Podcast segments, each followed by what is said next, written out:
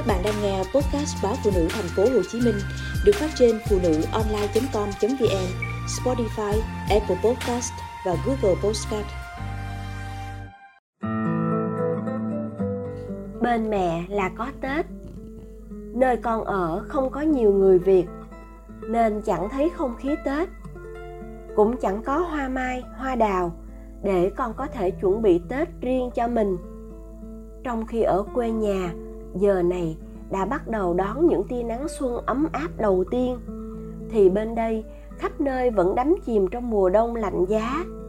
Dù bận rộn với hai thiên thần nhỏ của mình, còn vẫn nhớ như in những gì diễn ra ở nhà vào mỗi dịp cuối năm.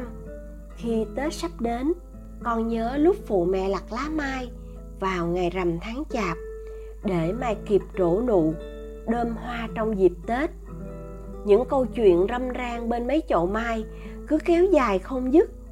Vừa lạc lá mai, vừa ngắm người qua lại. Lâu lâu dừng tay, trả lời, hỏi thăm của người này, người kia. Vậy mà vui.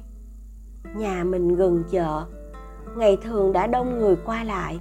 Những ngày cận tết, dòng người đi chợ càng tấp nập, nhộn nhịp hơn.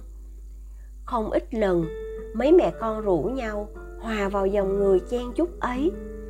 Đôi khi không hẳn để mua một món gì, mà chỉ để tận hưởng không khí trộn rộn.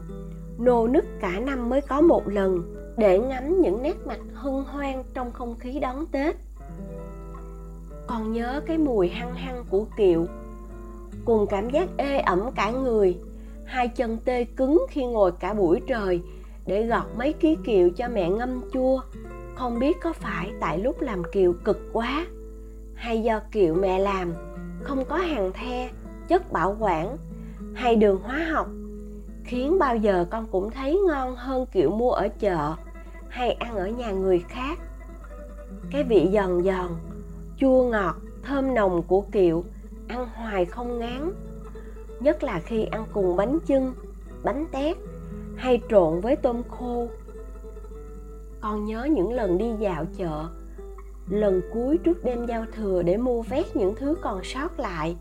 Tuy vẫn ngon, nhưng do nôn nóng dọn hàng về sớm mà những người bán luôn hào phóng, vừa bán vừa cho.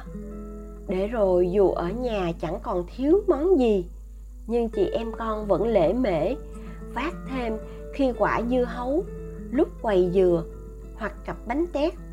Made in miền tây, chính gốc mẹ bảo những món mua thêm ấy có thể dư ra. Nhưng đầu năm trong nhà phải dư giả thì trong năm mới con cái mới phát tài, công việc làm ăn mới tấn tới. Con thấy lý lẽ mẹ hơi ngộ nghĩnh, nhưng có hề gì? Cảm giác thông dong, tự tại, an tâm với sự đủ đầy. Chẳng phải điều mỗi người đều mong muốn có được mỗi ngày đó sao? Tết năm nay, con sẽ vui với cái tết riêng của mình. Hai cục cưng yêu quý sẽ là mùa xuân của con. Con sẽ về nhà vào một cái tết thật gần, để các cháu của mẹ cảm nhận được không khí tết ở quê nhà. Vốn đã dệt nên bao ký ức đẹp đẽ trong tâm hồn của mẹ chúng. Dẫu khi ấy, xuân của đất trời đã qua đi, nhưng chỉ cần được ở bên mẹ, trong không khí sum họp ấm áp của gia đình là con sẽ lại có tết. Mẹ nhỉ